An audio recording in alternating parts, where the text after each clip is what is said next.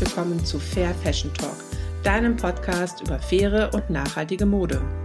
Ich bin Sabine Paulsen, deine Gastgeberin, und ich freue mich sehr, dass du bei diesem Podcast gelandet bist.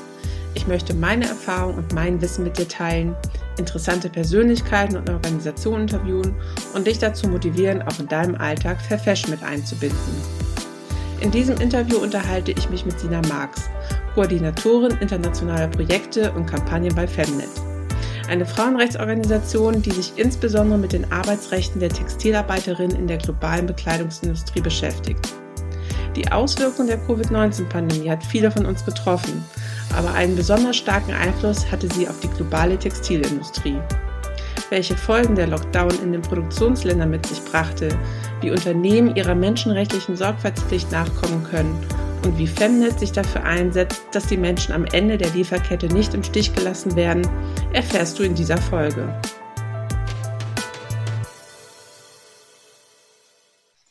Hallo Sina, herzlich willkommen zu meinem Podcast Fair Fashion Talk. Vielen, vielen Dank, dass du die Einladung zum Interview angenommen hast.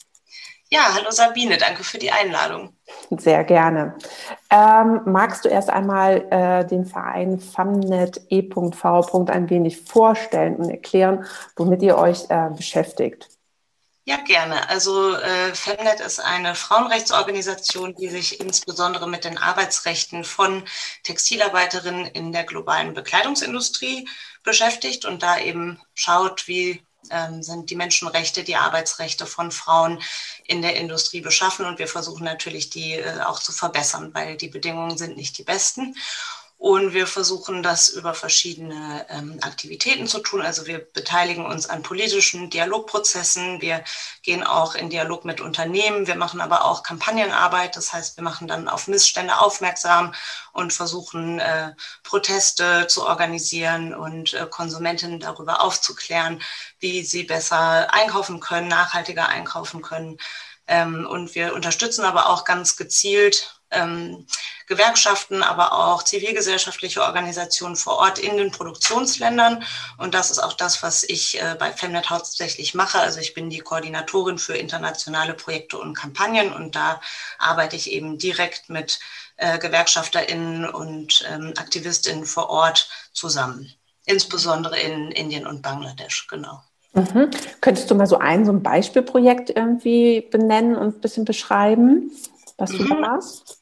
Also wir haben ein äh, großes Projekt gerade zusammen mit einer Partnerorganisation in Bangladesch und einer in Indien, wo es darum geht, Gewalt gegen Textilarbeiterinnen in den Fabriken zu reduzieren. Das heißt, ähm, das ist tatsächlich eine der häufigsten Menschenrechtsverletzungen weltweit insgesamt, aber insbesondere in der Bekleidungsindustrie, dass tatsächlich in den ähm, Fabriken eben Frauen Gewalterfahrungen machen. Das heißt, ähm, das kann verbale Gewalt sein, also Beschimpfungen, Beleidigungen.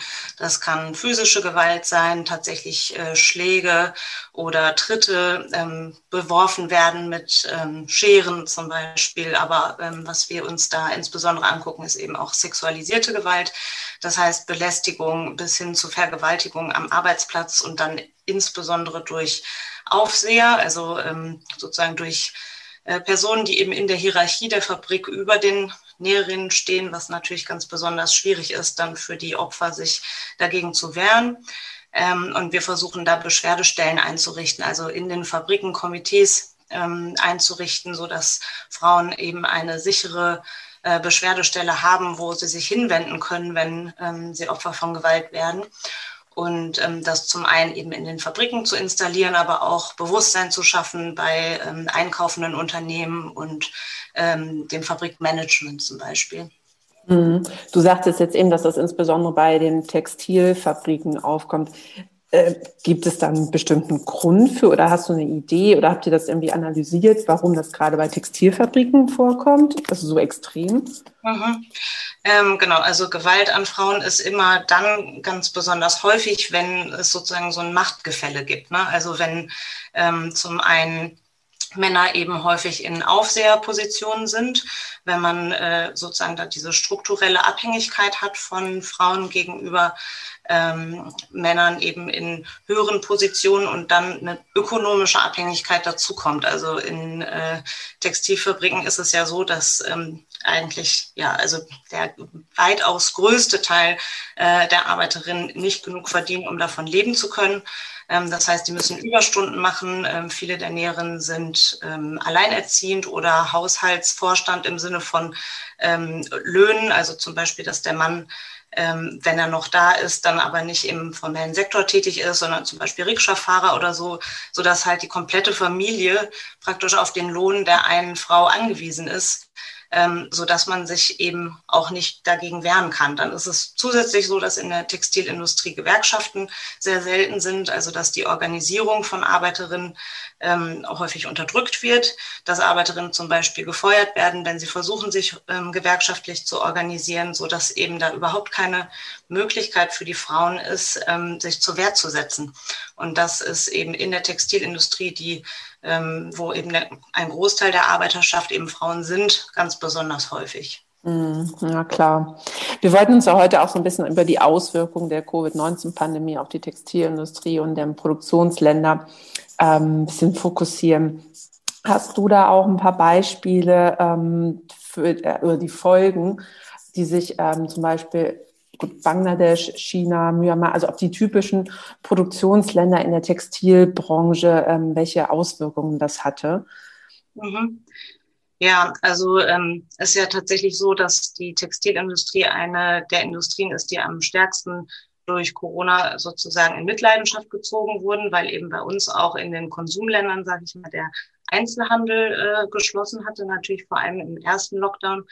Ähm, und sich das massiv auf die Industrie ausgewirkt hat. Das heißt, es ist einfach ein massiver Umsatzeinbruch da gewesen, den eben auch die ähm, Textilunternehmen, die ähm, eben einkaufen in den Produktionsländern zu spüren bekommen haben.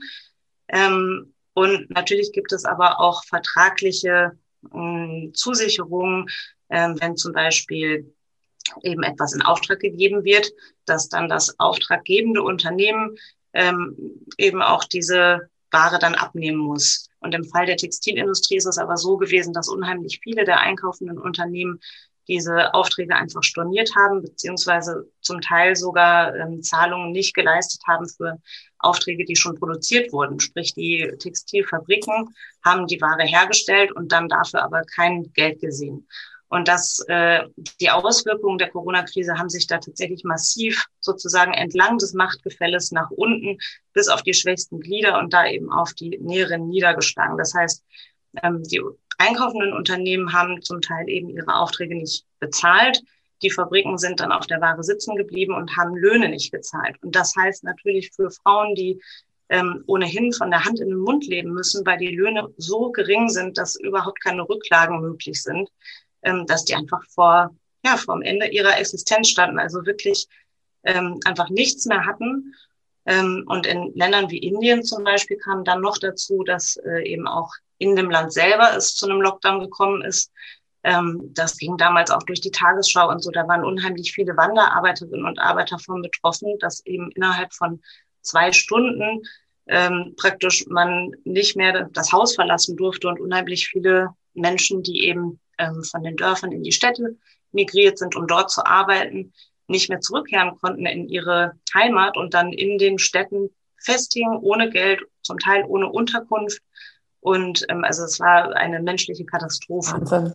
Ja, also ich verstehe das auch gar nicht, dass das rechtlich ähm, vereinbar ist, dass ähm, man etwas, also wenn ich jetzt so von mir ausgehe, ich bestelle irgendwo was, ähm, und sagt dann einfach, nö, jetzt doch nicht. Oder also das äh, kann ich gar nicht so richtig nachvollziehen, dass das wirklich ohne irgendwelche rechtlichen Folgen durchgesetzt werden kann. Hm.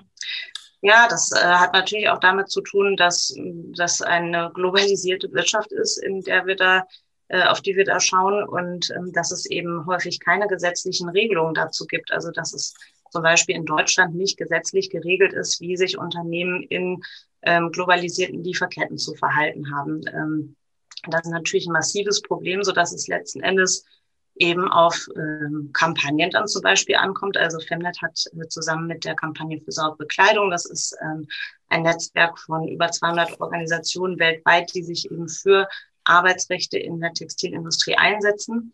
Ähm, gemeinsam haben wir uns dafür stark gemacht, dass die Unternehmen eben ihre Aufträge bezahlen. Ne? Also da gab es riesen äh, Proteste und Kampagnenarbeit, ähm, um Unternehmen dazu zu bringen, ähm, die zugesicherten Leistungen zu erbringen, damit die Textilarbeiterinnen nicht auf der Strecke bleiben. Ähm, das hat zum Teil auch äh, gute Erfolge erzielt und äh, zu einem späteren Zeitpunkt sind dann natürlich auch ähm, Regierungen oder internationale Organisationen wie zum Beispiel die International Labour Organization, die ILO, ähm, dann eben aufgetreten und haben Unternehmen dazu gebracht, ihre Aufträge zu bezahlen. Aber ähm, ja, also es ist immer noch so, dass das nicht alle getan haben. Mhm. Also ihr seid wirklich dann geschlossen an diese Unternehmen rangegangen. Ähm, weiß nicht, erstmal äh, schriftlich, nachher wahrscheinlich persönlich und habt sie da auf ihre Pflichten dann hingewiesen, ähm, denen sie nachkommen sollen. Genau, also das ist natürlich ein Weg. Ähm, der andere Weg ist tatsächlich in die Öffentlichkeit zu gehen. Und das war mhm. in jedem Fall ähm, also ganz massiv der Fall. Wir haben unter ähm, dem Hashtag sozusagen Pay Up und dem Hashtag Pay Your Workers äh, massiv Kampagnenarbeit gemacht, einfach auch über soziale Medien und so weiter und die Öffentlichkeit alarmiert, ähm, UnterstützerInnen darüber informiert, dass Unternehmen ähm, ihren Verpflichtungen nicht nachkommen. Und es gab dann äh, Webseiten, wo man nachgucken konnte, welche Unternehmen ähm, haben zugesichert, Löhne zu zahlen oder eben ihre Aufträge zu bezahlen ähm, und welche nicht. Und dann konnte man auch gezielt zum Beispiel Unternehmen ähm, über soziale Medien wie jetzt Twitter oder Facebook, äh, Instagram und so weiter anschreiben. Und meistens macht das dann äh, doch am meisten Eindruck. Also wenn mhm. tatsächlich die KonsumentInnen ähm, sich für etwas stark machen. Ja, ja, das glaube ich, wenn der Druck von außen dann nochmal kommt. Und ähm, klar, den Unternehmen wahrscheinlich, äh, die waren in einer ähnlichen Situation. Okay, es war halt auch äh, die Covid-19-Pandemie oder Krise vor deren Tür. Ähm, was hätten die anders machen können oder hätten, wie hätten sie anders reagieren können auf ihre bereits getätigten Bestellungen? Also hätte man irgendwelche Kompromisse sonst auch ähm, diskutieren können, vereinbaren können? Habt ihr sowas auch denen vorgeschlagen, wenn die gesagt haben, Mensch, ja, okay, wir wissen das, wir können das eigentlich gerade nicht abnehmen. Welche andere Möglichkeit haben wir denn, um uns da irgendwie in der Mitte zu treffen? Hm. Ja, das ist natürlich ähm, eine Forderung von uns, dass Unternehmen auch mit äh, Zuliefererfabriken in einen partnerschaftlichen Austausch gehen. Ne? Also dass es mhm. darum geht, ähm, da wirklich in Dialog zu treten und gemeinsam zu überlegen, wie kann man jetzt sowohl ähm, die Industrie als Ganzes sozusagen wirtschaftlich gut aufstellen, aber wie kann man eben das auch so machen, dass äh, nicht die Arbeiterinnen und Arbeiter diejenigen sind, die die Leidtragenden von so einer Krise sind. Und äh, viele Unternehmen haben das eben bis heute so, ähm, dass sie tausende Zuliefererbetriebe haben, die sie ähm, auch sehr schnell wechseln, je nachdem, wer sozusagen am billigsten produziert, äh, dann die Fabrik wechseln, anstatt langfristige äh, Beziehungen zu diesen Zulieferern zu führen ähm, und mit denen eben partnerschaftlich, gemeinschaftlich daran zu arbeiten, solche Krisen zu lösen. Also es gibt immer noch viele Unternehmen, die äh, zum Teil ihre Zuliefererbetriebe gar nicht kennen. Und mhm. da ist man natürlich dann auch schneller dabei zu sagen, ah ja, gut, den Auftrag stornieren wir jetzt einfach. Ja, klar, weil sie keinen Bezug dann direkt zu der Fabrik haben ne? und gar nicht wissen, wie es dann vor Ort irgendwie wirklich dann aussieht. Ähm, es kam jetzt schon öfter der Begriff menschenrechtliche Sorgfaltspflicht auf.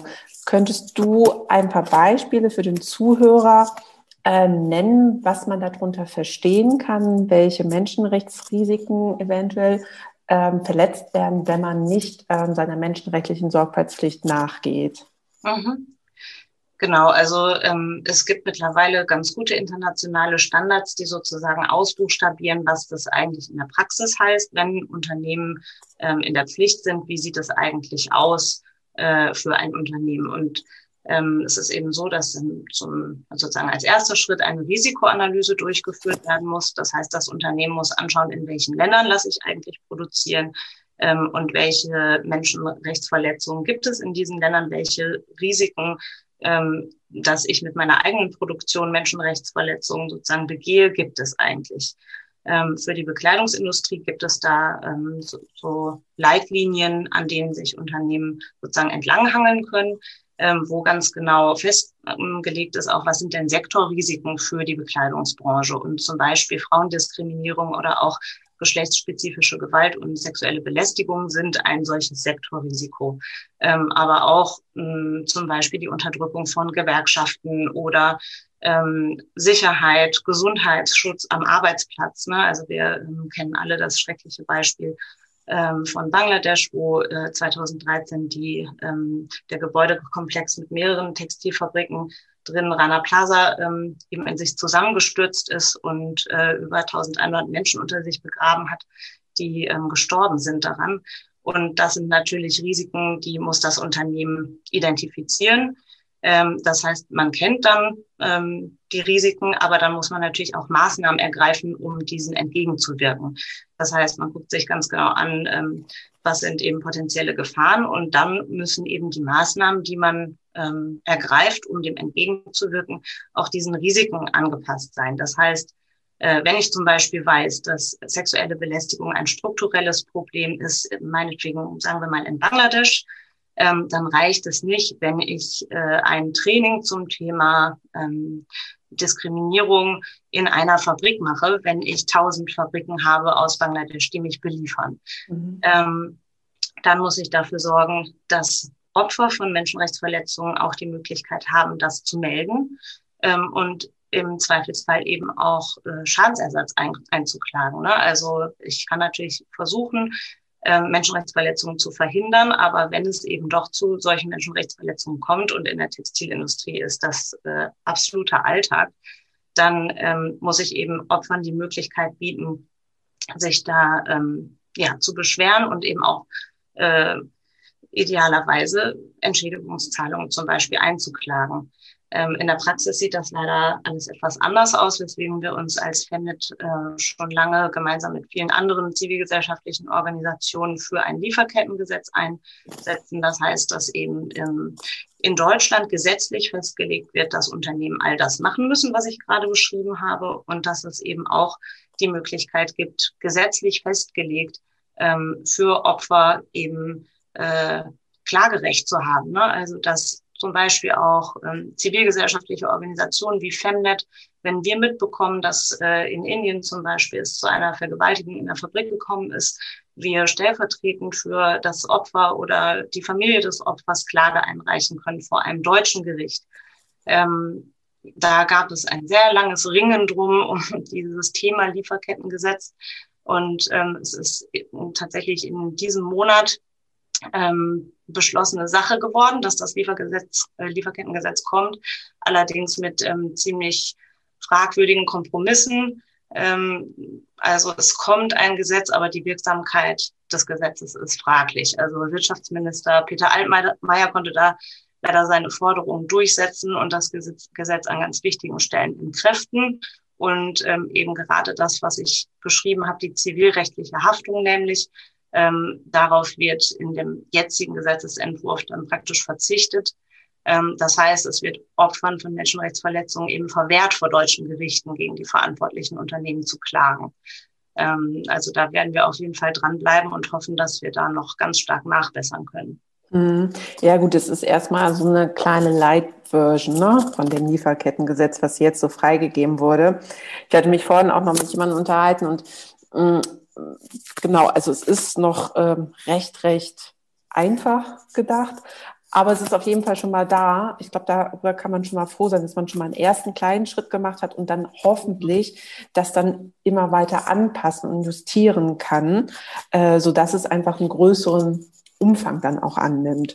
Ähm, weil so sind bei dem Ausmaß sind momentan, glaube ich, recht wenige Betriebe in Deutschland dafür dann verantwortlich, entsprechend des Gesetzes. Mhm. Ähm, aber es ist natürlich auch wichtig, glaube ich, ähm, dass viele an einem Strang halt ziehen, gerade weil du das äh, Beispiel jetzt angebracht hast, mit, dass jemand dann auch eine Beschwerde einreichen kann, damit ähm, äh, sein ähm, Anliegen dann halt auch entsprechende Auswirkungen hat. Aber dafür müssen, glaube ich, dann wirklich ganz, ganz viele Unternehmen auch daran arbeiten und das Gleiche dann auch wollen und das gleiche Ziel wollen, ähm, um sowas dann halt auch ähm, ja, umsetzen zu können. Ne? Hm. Ja, also genau, das ist natürlich sozusagen die zweite große Lücke ähm, des äh, Kompromisses, also das Gesetz, was dann äh, ab 2023 in Kraft treten soll, soll erstmal nur für Unternehmen ab 3000 MitarbeiterInnen gelten. Und das sind in Deutschland äh, sehr, sehr wenige Unternehmen. Ähm, das heißt, alle, also gerade in der Bekleidungsindustrie betrifft das zahlreiche Unternehmen dann eben nicht. Und ähm, ja, ein solches Gesetz sollte natürlich ein sogenanntes Level Playing Field schaffen. Das heißt eben für ähm, Unternehmen sozusagen die gleichen Startvoraussetzungen bieten, was die Beachtung von Menschenrechten angeht, weil das ist für viele Unternehmen, die das jetzt schon tun, tatsächlich ein Wettbewerbsnachteil. Ne? Also ja. je mehr ich mich damit beschäftige, wie ich Menschenrechte in meiner Lieferkette umsetzen kann, ähm, das kostet natürlich Geld und Zeit und Energie und äh, damit ist man dann auf einem äh, freien Markt, der sozusagen allen anderen die Menschenrechtsverletzungen durchgehen lässt, ähm, im Nachteil. Und das kann ja, es kann einfach nicht sein, sowas. Ne? Obwohl ich finde, es kann auch ein Vorteil wiederum sein, ne? weil du dann halt zeigst, weil ich finde, äh, die Corona-Krise, die hat halt einfach auch das Thema Nachhaltigkeit mehr ähm, präsent, äh, äh präsent gebracht. Also die Leute sind sich dem der Nachhaltigkeit oder der Fair Fashion Mode eher bewusst. Und wenn dann ein Unternehmen ankommt, das sagt, okay, ich kümmere mich darum, ich engagiere mich dabei, meine Lieferkette ist komplett transparent, kann es durchaus auch wieder einen Vorteil bringen. Aber klar, der überwiegt wahrscheinlich dem äh, nachhaltigen Aspekt, der dann global dann wieder eine Auswirkung hat. Ne?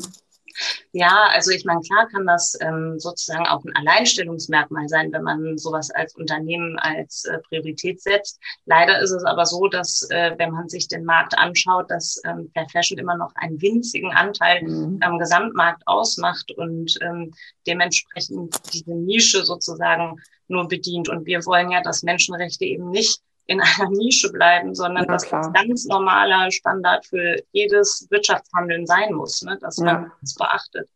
Ja. ja, da hast du auch recht, ja, stimmt. Ähm, die Menschenrechtsrisiken, ähm, kann man das auf in welch, oder was heißt Gruppen runterbrechen? Also na klar, die ganzen Fabrikarbeiter ähm, gehören zu der Gruppe. Kann man das noch ein bisschen spezifizieren? Gibt es da besondere ähm, ja, Gruppennischen, die davon immer betroffen sind? Hm. Ähm, genau, also ich würde sagen, Menschenrechtsverletzungen finden in der kompletten Lieferkette, ähm, in der Textillieferkette statt. Ne? Also ähm, wir als Chemnet gucken insbesondere eben auf die Konfektion, sprich das Zusammennähen von Kleidung in Fabriken und äh, befassen uns dann noch ähm, mit Spinnereien, also solchen Fabriken, wo ähm, eben äh, Fäden gesponnen werden. Mhm. Ähm, es gibt aber natürlich auch noch sehr viel mehr Schritte in der textilen Lieferkette, ähm, also zum Beispiel dem Baumwollanbau und die Ernte. Ähm, da überall finden dort Menschenrechtsverletzungen statt. Ähm, und das trifft eben meistens die schwächsten Glieder. Ähm, das heißt, es betrifft sehr viele Frauen, es betrifft sehr viele Mädchen. Ähm, Im Fall von Baumwolle äh, betrifft das eben auch Kinder. Also da ist immer noch sehr viel Kinderarbeit zu finden. Ähm, in der Konfektion ist es so, dass das äh, vor allem in kleineren Fabriken der Fall ist, also gerade solche Fabriken, die sogenannten Subcontracting-Fabriken, also solche Fabriken, die Unteraufträge von größeren Fabriken annehmen, um zum Beispiel Teilschritte äh, zu erledigen, ähm, weil zum Beispiel die große Fabrik das äh, in der Zeit, vom, die der Auftragnehmer gesetzt hat, nicht schafft. Da ähm, findet sich auch immer noch Kinderarbeit. Dann ist es so, dass unheimlich viele Wanderarbeiterinnen eben im, in der Textilindustrie arbeiten, was ich vorhin schon ähm, zum Thema Indien erwähnt hatte, dass eben äh, Menschen und da auch viele Frauen eben aus der ländlichen Region in die Städte migrieren, um dort Arbeit zu finden, ähm, die dann natürlich äh, häufig abgeschnitten sind von ihren sozialen Netzwerken. Also in Indien zum Beispiel sind es häufig äh, Menschen, die auch noch aus unteren Kasten kommen oder ähm, dann die Sprache des Bundesstaates gar nicht sprechen, wo sie arbeiten. Das heißt, die haben unheimlich wenig Möglichkeiten, sich äh, zu organisieren ne, und sich ähm, eben selbst gegen äh, Menschenrechtsverletzungen einzusetzen. Ähm, also das sind die, die tatsächlich so am stärksten betroffen sind. Mhm. Was ja. ähm, mit reinspielt, das haben wir jetzt noch gar nicht angesprochen, ist der informelle Sektor, ähm, was natürlich in äh, vielen Ländern des globalen Südens ein riesiger äh, Anteil der Wirtschaft ist. Also sprich Menschen, die ohne Verträge arbeiten. Ähm, und das ist eben auch in der Textilindustrie zum Teil der Fall. Ne? Also dass ähm, zum Beispiel Frauen in Heimarbeit Stickereien anfertigen und so. Und da findet man ähm, dann eben auch noch mal häufiger Kinderarbeit. Aber das bedeutet eben auch für Menschen, dass die überhaupt keine vertragliche Absicherung haben und dass wenn ähm, sowas wie die Corona-Krise von einem Tag auf den anderen eben Lohnausfälle bedeutet, dass man äh, weder krankenversichert ist noch irgendwelche anderen sozialen Absicherungen hat. Ja, das kann man auch so ganz, ganz schlecht, glaube ich, kontrollieren einfach, ne? weil es halt nicht aufge, aufgenommen wird oder irgendwo gelistet ist. Ne? Ja. Ähm, jetzt haben wir ja schon ein Jahr Corona fast hinter uns. Hast du auch irgendwie bemerkt oder kannst du das verfolgen, ähm, dass sich irgendwie schon etwas geändert hat bei den Produktionsbetrieben oder auch in der gesamten Lieferkette, also auch an den anderen Produktionsstufen, ähm, dass irgendwelche anderen Maßnahmen umgesetzt wurden, dass ähm, auch die Produktionsbetriebe in, dass da ein Umdenkprozess irgendwie stattgefunden hat? Konnte man sowas irgendwie ähm, verfolgen, dass irgendwas anderes umgesetzt wurde? Mm, also da gibt es sehr viele verschiedene Stimmen. Es ist, ich denke, es bleibt so ein bisschen abzuwarten, wie tatsächlich die Krise die Industrie als Ganzes beeinflussen wird. Denn also ich bin sicher, dass es ähm, massive Auswirkungen haben wird auf die Textilindustrie der Zukunft. Wie das genau ausgestaltet ist, äh, da bin ich noch so ein bisschen unsicher. Also was viele Stimmen momentan sagen, ist, ähm, dass der Trend zum Nearshoring geht, also die Produktion sozusagen wieder näher an ähm, den Verkauf von Kleidung heranzurücken, also sprich nach Europa, zum Beispiel Osteuropa, Portugal, aber auch äh, Nordafrika um solche ähm, den Zusammenbruch von Lieferketten, wie wir das jetzt eben auch in der Corona-Krise gesehen haben, ähm, dem sozusagen entgegenzuwirken. Ähm, zum anderen haben wir auch stärkere Stimmen aus den Produktionsländern, die versuchen, ähm, einkaufende Unternehmen dazu zu bringen, mit ihnen mehr in Dialog zu treten, ähm, dass zum Beispiel ähm, Verbände in den Produktionsländern, aber auch einzelne ähm, ähm, VertreterInnen von Fabriken, also von Fabrikgruppen zum Beispiel, ähm, darauf drängen, äh, dass es eben einfach einen partnerschaftlicheren Dialog geben muss und es weniger ähm, Macht für die einkaufenden Unternehmen geben darf, weil ähm, dieses Machtgefälle, von dem ich vorhin gesprochen habe, ist eben auch zwischen ähm, einkaufenden Unternehmen und Zuliefererbetrieben der Fall. Das heißt, die einkaufenden Unternehmen können eigentlich alles diktieren, den Preis, ähm, die Fristen, innerhalb derer ähm, Ware hergestellt werden soll. Und ähm, da muss es also einfach ein Umgedenken geben, dass es zu mehr Dialog, mehr Transparenz ähm, führt äh, du hattest es auch vorhin schon gesagt, dass eben Konsumentinnen und Konsumenten verstärkt ähm, Wert darauf legen. Das ist natürlich auch was, was wir versuchen mit unserer Bildungsarbeit als Femnet ganz äh, stark eben zu pushen. Also Menschen darauf aufmerksam zu machen, ähm, dass ihre Kaufentscheidung und ihre Stimme eben Gewicht hat. Und ähm, letzten Endes müssen wir zu einer nachhaltigeren Textilindustrie insgesamt kommen. Ne? Also dass äh, es weniger Menschenrechtsverletzungen gibt natürlich zum einen, dass also diejenigen, die die Ware herstellen, an allen Ecken und Enden eben auch davon leben können ähm, und in Würde davon leben können und äh, zum anderen Konsumentinnen und Konsumenten besser nachvollziehen können, wo eigentlich die Produkte herkommen, die sie kaufen. Ähm, ja, und eben auch äh, Produktionsstätten eine bessere Verhandlungsbasis haben gegenüber einkaufenden Unternehmen ähm, und ich hoffe einfach, dass äh, sozusagen die geballte, ähm, ja, der, der geballte Wunsch so aus der Öffentlichkeit und von Konsumentinnen hierzulande langsam ankommt bei den Unternehmen auch. Ich hoffe auch, dass alle so ein bisschen daraus lernen, einfach, ne, was da so in den letzten zwölf Monaten passiert ist. Also sowohl Unternehmen, Brands, aber auch Produktionsstätten, finde ich. Also jeder, glaube ich, kann da seinen Beitrag zu leisten, um auch, was du auch sagst, die ähm, Kommunikation, in die Kooperation einfach zu verbessern. Also ähm, vielleicht ist es auch nicht immer nur eine Bringen, sondern auch mal eine Hohlschuld, ne? dass man sich das auch einfach mal einholt und sagt, Mensch, du äh, hier Unternehmen, ich produziere hier immer für dich, lass uns doch mal irgendwie auf einer anderen Basis uns oder Ebene unterhalten oder kommunizieren. Ich glaube, das würde wirklich viel bringen. Mhm. Habt ihr dazu vielleicht schon irgendwelche so Best Practice Beispiele, ähm, wo ihr sagt, Mensch, da hat sich wirklich was jetzt getan, da wurde der Schalter umgelegt, ähm, da kommt jetzt eine andere Denkweise irgendwie mal hervor. So, oder bietet ihr eventuell auch irgendwie ähm, Projekte oder ja, Trainings an, um da halt irgendwie das zu fördern? Mhm. Naja, also es gibt ähm, zum Glück ja zunehmend äh, Fair Fashion Brands, aber auch ähm, zum Beispiel im Outdoor-Sektor ist es äh, ist eine gute Entwicklung zu sehen. Also auch deutsche Outdoor-Unternehmen wie zum Beispiel VD, die tatsächlich ähm, verstärkt eben auf Menschenrechte gucken und auch transparent darüber berichten, was sie eigentlich machen und wo sie das machen und welche Maßnahmen sie eben umsetzen, die ähm, menschenrechtliche Sorgfaltspflichten betreffen ähm, was wir auch im Rahmen von Kampagnenarbeit sozusagen haben durchsetzen können, ist eine ähm, größere Lieferkettentransparenz, sprich Unternehmen, die ihre Zuliefererlisten veröffentlichen. Das ist ähm, gerade für zivilgesellschaftliche Organisationen, Menschenrechtsorganisationen unheimlich wichtig, um sozusagen Unternehmen überhaupt mit ähm, Zuliefererbetrieben in Verbindung bringen zu können. Ne? Also wenn ich Menschenrechtsverletzungen vor Ort habe, die ich feststelle, muss ich natürlich wissen, für welches Unternehmen hat eigentlich diese Fabrik äh, produziert. Das ist relativ neu, dass das äh, so viele Unternehmen mittlerweile machen. Ähm, und gerade diese größere Transparenz ähm, ja, macht überhaupt erst möglich, äh, dass andere also dass Menschenrechte durchgesetzt werden können, ähm, wenn man eben versucht, das eher über Druck zu machen, ne? also Druck auszuüben auf einkaufende Unternehmen jetzt als Kampagne zum Beispiel.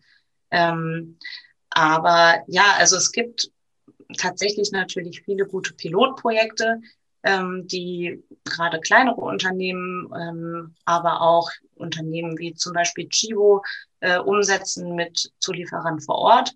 Aber so der große Wurf, dass wirklich äh, strukturell systemische Verbesserungen angestrebt werden, die eben die gesamte Industrie betreffen. Ich glaube, dadurch, da kommt man nur wirklich über gesetzliche Regelungen hin. Ja, ja, klar. Das auf jeden Fall. Ich dachte jetzt, okay, vielleicht gibt es ja auch schon ein Unternehmen oder äh, du hast irgendwelche Beispiele mitbekommen, ähm, wo du sagst, ja, sowas könnte ein Unternehmen schon mal leicht auf kurzen Dienstwege umsetzen, aber würde dann dem Ganzen schon mal einen Schritt vorwärts, äh, vorwärts bringen. Mhm. Genau, also was wir als Femnet äh, immer unterstützen, ist, ist, die Mitgliedschaft bei der Fairware Foundation zum Beispiel. Mhm. Das ist eine Multi-Stakeholder-Initiative, die sich eben für ähm, bessere Sozialstandards in der Branche einsetzt und da eben nicht nur schaut, also viele Unternehmen machen es ähm, so, dass die einzelnen Produkte oder Produktlinien ähm, versuchen nachhaltig herzustellen, also dann zum Beispiel für die Baumwolle ein Fairtrade-Siegel ähm, haben oder für äh, den Rest der Produktion ein ähm, Global Organic Textile Standard Siegel. Ähm, und ansonsten das Unternehmen aber ähm, auf Fast Fashion setzt. Ähm, bei sowas sind wir natürlich äh, etwas skeptisch, weil wir davon ausgehen, dass es dann bei der nachhaltigen Produktlinie um Greenwashing handelt. Also sozusagen äh, das Unternehmen versucht, das in den Vordergrund zu stellen. Hier guckt mal, wie nachhaltig wir sind, aber ähm, beim Großteil der Produktion eigentlich äh, das System Fast Fashion und Ausbeutung weiterhin unterstützt. Ähm, bei der Fairware Foundation ist es so, dass äh, das gesamte Unternehmen sozusagen angeguckt wird, dass eben es nicht nur um ein einzelnes Produkt geht, sondern um ähm, die Unternehmensphilosophie und darum, dass das Unternehmen insgesamt kleine, also kleine Schritte macht in Richtung existenzsichernde Löhne, ähm, in Richtung Diskriminierungsfreiheit, Gewerkschaftsfreiheit, ähm, genau. Also das wäre zum Beispiel ein guter erster Schritt für ein Unternehmen, ähm, sich einer solchen Initiative anzuschließen. Mhm. Okay guter Vorschlag. Äh, werde ich auch in den Shownotes dann nachher nochmal verlinken. Ähm, wie kann man deiner Meinung nach den Fast Fashion eigentlich ähm, vermeiden und was wären für dich oder was sind für dich die schlimmsten Folgen von Fast Fashion? Hm. Ähm, also ja, die Folgen von Fast Fashion sind, äh, da könnten wir jetzt wahrscheinlich den Rest das zu besprechen. Also ähm, ja. neben dem, was ich sozusagen gerade alles schon über die Menschen erzählt habe, äh, haben wir jetzt auch noch gar nicht über die Umwelt gesprochen. Ne? Also mhm. äh, die Textilindustrie ist ähm, äh, eine der größten Industrien, was CO2-Emissionen angeht. Also Kleidung und Klima ist ein Riesenthema. Ähm, natürlich auch was Müll angeht, also die Massen an Klamotten, die gekauft werden und eben auch weggeworfen werden. Ähm, da, also es ist einfach, das sind unglaubliche Mengen. Ne? Und mhm. ähm, letzten Endes sind wir jetzt bei einer Industrie oder bei einem Modell von einer Bekleidungsindustrie angekommen, wo eigentlich niemand einen Vorteil davon hat, sondern es äh, einfach ein riesiger Wegwerfhaufen ist, den eigentlich auch der für die Konsumentin keine Qualität mit sich bringt, ähm, für die ProduzentInnen ähm, keine existenzsichernden Löhne und keine menschenwürdigen Arbeitsbedingungen mit sich bringt und die Umwelt massiv belastet. Also die einzigen, die wirklich davon profitieren, sind ähm, die Konzerne, die den Profit einstreichen. Ähm, und das kann natürlich kein Modell sein, auf das wir äh, Fashion sozusagen aufbauen können. Deswegen ähm, plädiere ich immer dafür, eben gezielt Fair Fashion zu unterstützen, wenn ich neue Klamotten kaufen möchte. Ähm, aber es gibt natürlich auch unzählige Modelle, gar nicht neu unbedingt zu kaufen, sondern ähm, zum Beispiel Kleidertausch mit Freundinnen zu organisieren oder äh, auf dem Flohmarkt zu kaufen, im Secondhand-Laden zu kaufen. Es gibt mittlerweile Modelle, wo man Kleidung leihen kann. Das heißt, man hat wie so eine Bibliothek, äh, nur eben mit Klamotten und man kann ähm, Kleidungsstücke leihen, die eine Zeit lang tragen und dann wieder zurückgeben und neue mitnehmen. Also es gibt da mittlerweile sehr viele Modelle, auch unheimlich viele ähm, coole Upcycling-DesignerInnen und äh, Möglichkeiten, Klamotten richtig aufzuwerten durch ähm, Anweis Anleitungen dazu irgendwie auf Instagram oder auf YouTube. Also es gibt unheimlich viel. Ähm, letzten Endes, glaube ich, brauchen wir einfach ein Umdenken, ne, dass es äh, nicht glücklich macht, die ganze Zeit irgendwas Neues zu kaufen, was ich vielleicht nie wieder trage, sondern einfach wegschmeiße und das gilt natürlich für die Textilindustrie, ähm, genauso wie für auch andere Kon hm, Konsumprodukte. Aber ähm, die Textilindustrie ist dann natürlich nochmal irgendwie ja eines der ganz großen Schmuddelkinder der Globalisierung, weil es eben so massive Auswirkungen auf Menschen und Umwelt hat. Hm. Ja, das Besitzen ist wirklich irgendwie so ein Knackpunkt, glaube ich, ne, den man, äh, wovon man sich lösen muss ähm, was du halt jetzt auch schon irgendwie ähm, angesprochen hast, zum Beispiel, dass man tauscht oder Secondhand oder genau mietet und nicht immer alles ähm, kaufen und besitzen muss einfach. Ich glaube, das könnte auch schon ein guter Ansatz einfach sein. Und ähm, jetzt so Richtung auch, okay, Fair Fashion, wie kann der Endverbraucher Fair Fashion richtig erkennen? Ähm, der grüne Knopf zum Beispiel, oder wir hatten auch schon GOTS oder GRS. Was ist so deine Meinung zu diesen unterschiedlichen Siegeln? Helfen die dem Endverbraucher wirklich zu erkennen, ähm, okay, das ist eine Fair Fashion Marke, der ich sozusagen vertrauen kann? Oder ähm, meinst du, er verläuft sich da eher in diesem ganzen Siegel- und Zertifizierungswald, den wir mittlerweile auch haben? Hm. Ähm, ja, es ist natürlich sehr schwierig durchzublicken tatsächlich für äh, Verbraucherinnen und Verbraucher, was ähm, diese Siegel eigentlich für eine Aussagekraft haben. Wir versuchen da als Femnet auch immer so Handreichungen rauszugeben, wo man ganz guten Überblick hat, was bedeutet eigentlich welches Siegel, was steckt da genau drin. Wir haben zum Beispiel immer wieder ähm, das Missverständnis, dass Leute denken, wenn ein Fairtrade-Siegel auf einem äh, T-Shirt drauf ist, dann ist äh, das ganze T-Shirt fair. Ähm, aber momentan ist es eben so, dass das Fairtrade-Siegel äh, das nur für Baumwolle gibt und dass das den Bereich der Konfektionierung gar nicht mit abdeckt. Solche Sachen, aber wie soll man da auch durchblicken? Ne? Es gibt mhm. unheimlich viel, ähm, sowohl im Textilbereich als auch in allen möglichen anderen Bereichen. Und der grüne Knopf war ähm, eben ein Versuch der Bundesregierung, da so ein bisschen Einheitlichkeit reinzubringen. Wir sind ähm, aber gerade, weil es eben ein Siegel der Bundesregierung ist, äh, nicht sonderlich glücklich damit, weil es eben ähm, suggeriert, dadurch, dass es die Bundesregierung vergibt, dass ich mich eben hundertprozentig darauf verlassen kann, dass das, was ich da kaufe, eben fair ist. Ähm, und da gibt es durchaus Abstriche. Also der grüne Knopf ist ähm, vielleicht das Beste, was man als Siegel momentan so findet. Aber ähm, dafür, dass es eben ein, äh, ein staatliches Siegel ist, ähm, ist es immer noch ja, hat es noch nicht den Standard, von äh, dem wir denken, dass es den haben müsste. Ähm, deswegen ist äh, aus meiner Sicht sozusagen der beste Weg eigentlich, ähm, da zu kaufen, wo ich mich mit Menschen über die Klamotten unterhalten kann. Ähm, sprich, in kleinen Läden zu kaufen, wo die BesitzerInnen des Ladens äh, wissen, was die da eigentlich überhaupt für Klamotten auf der Stange hängen haben. Ne? Also gerade so kleinere ähm, Fair Fashion ähm, Läden, die machen sich da ja selber auch unheimlich viele Gedanken drüber, welche Labels kaufen die ein, wo kommen die Sachen her und so weiter. Und da kann man einfach nachfragen, ne? wo ist das gemacht worden, unter welchen Bedingungen ist das hergestellt worden. Ähm, also das ist meiner Meinung nach immer noch einer der besten Wege, um ähm, etwas über die Näherinnen und Näher zu erfahren, die eben hinter den Klamotten stecken. Ja, klar. Und weil die manchmal, die sind ja auch noch so klein, die können aus finanziellen Gründen sich gar keine Zertifizierung äh, leisten, ähm, obwohl sie wahrscheinlich zu 200 Prozent ähm, einer Zertifizierung, eine Zertifizierung erfüllen würden. Ne? Das ist dann ja auch immer noch so ein bisschen die Krux an der Sache, finde ich, ähm, ein bisschen ungerecht den Unternehmen dann gegenüber. Mhm. Ähm, hättest du denn noch irgendwelche anderen Ideen, wie man das Thema Fair Fashion oder allgemein Fair Fashion mehr ähm, in den Vordergrund bringen könnte, mehr vorantreiben könnte? Gibt es irgendwelche oder sollte es irgendwelche anderen Unterstützungen, wirtschaftliche Forderungen oder sowas geben? Da ja. schon mal nachgedacht?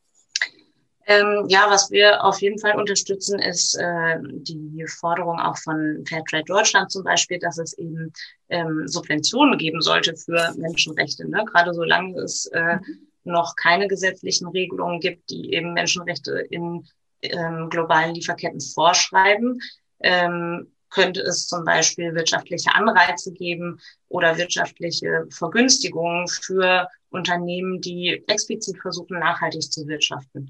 Ähm, das wäre natürlich ein, ein, super Anreiz. Dann äh, ist auch die Regierung ähm, hat letztlich die Möglichkeit, äh, nachhaltige Produkte dadurch zu fördern, dass sie nachhaltig einkaufen. Das ist ein, ein anderer Bereich, den wir auch als Femnet ähm, versuchen verstärkt ähm, einzufordern. Und wir machen da auch aktiv, äh, gehen wir in die Beratung mit ähm, Kommunen zum Beispiel, weil ähm, eben auch die Bundesregierung unheimlich großer Einkäufer ist. Ne? Also wenn eine Kommune zum Beispiel Bettwäsche bestellt oder auch Arbeitskleidung für, sagen wir mal, die Feuerwehr oder so, dann ähm, kaufen die natürlich Unmengen an äh, Textilien, aber auch andere Produkte wie jetzt zum Beispiel Kaffee oder so. Und ähm, hat da natürlich auch eine große Marktmacht. Also ähm, da versuchen wir eben anzusetzen, zu sagen, ähm, öffentliche Beschaffung muss äh, sich an den höchsten Sozialstandards orientieren, die eben auf dem Markt erhältlich sind und mhm. nicht nur am Preis. Mhm. Auf jeden Fall. Subvention, ja, wäre vielleicht gar keine schlechte Idee, ne? so einen Anreiz noch zu schaffen, sich wirklich ähm, damit zu beschäftigen oder halt die äh, Labels und Brands sozusagen so ein bisschen zu belohnen dafür, dass sie es schon machen und weil es halt auch dann schon schwieriger ist, einfach für die ähm, in dem Fair Fashion Bereich sich dann ähm, so weiterzuentwickeln. Ne? Mhm. Finde ich echt ganz gut. Stimmt. Ähm, Sina, eigentlich wären wir jetzt tatsächlich schon bei meiner letzten Frage, beziehungsweise es sind eigentlich zwei Fragen. Ähm, ich würde von dir persönlich gerne nochmal wissen, was für dich denn allgemein Fair Fashion oder nachhaltige Mode bedeutet und was für dich ein guter Grund ist, ähm, Fair Fashion zu unterstützen. Mhm. Ähm, naja, ich kann nur sagen, meine Arbeit bei Femlet hat mich in Kontakt gebracht mit äh, Näherinnen und Aktivistinnen und Gewerkschafterinnen vor Ort, also in Bangladesch und Indien eben vor allem. Und mich hat das total umgehauen, mit was für einer, mit was für einem Mut die Frauen sich für ihre eigenen Rechte einsetzen. Ne? Also ähm, zum Teil eben unter lebensbedrohlichen Umständen. Also man kann es nicht anders sagen. Wenn man sich in Bangladesch gewerkschaftlich organisiert, dann kann es passieren, dass man auf einmal verschwindet. Ne? Solche mhm. Sachen. Also es ist unglaublich. Und eben Näherinnen, die ähm, in einem Zimmer wohnen mit äh, fünf Personen, von Zimmer von zehn Quadratmetern, ohne Fenster, ohne Toilette, ähm, die zwölf Stunden Schichten kloppen und äh, kleine Kinder haben und dann eben trotzdem ähm, sich gewerkschaftlich organisieren, sich mit anderen zusammenschließen, um sich einzusetzen für ihre Rechte. Das hat mich ähm, so inspiriert, einfach mit diesen Frauen zusammenzuarbeiten, dass ich irgendwann dachte, also diese Luxusprobleme, die wir hier zum mhm. Teil haben, ähm, dass ich eben auch dann stöhne, oh, ich muss jetzt irgendwie durch diesen Siegelwald mich hier durchschlagen und so ist total anstrengend.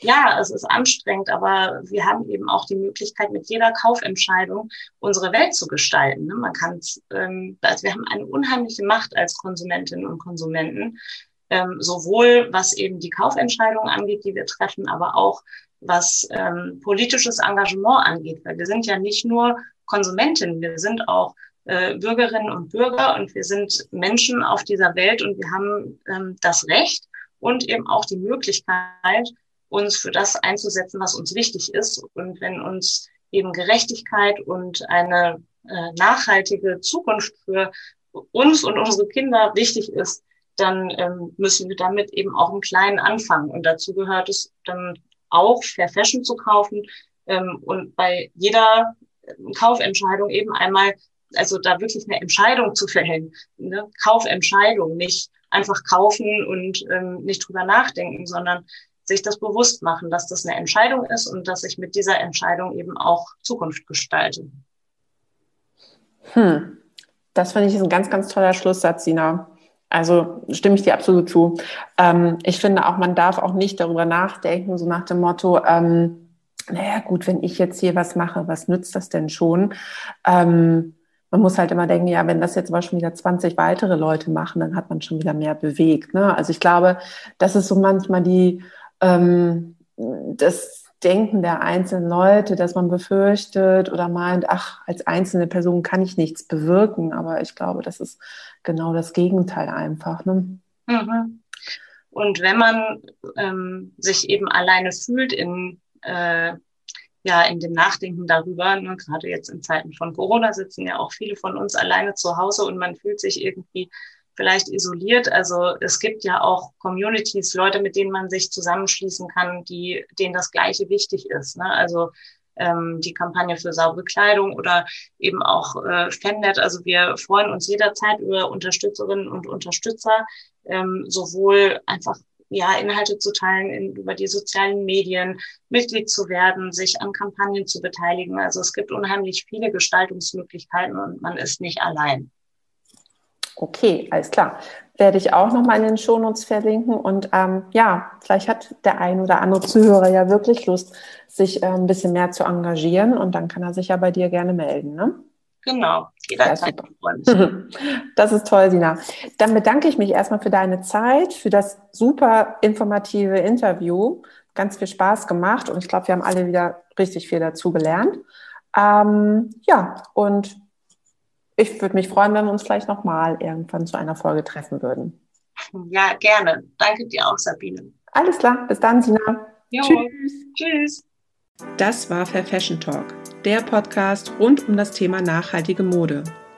Wir haben heute einiges darüber erfahren, wie die Situation in den globalen Produktionsländern aussieht und mit welchen Herausforderungen die ArbeiterInnen zu kämpfen haben.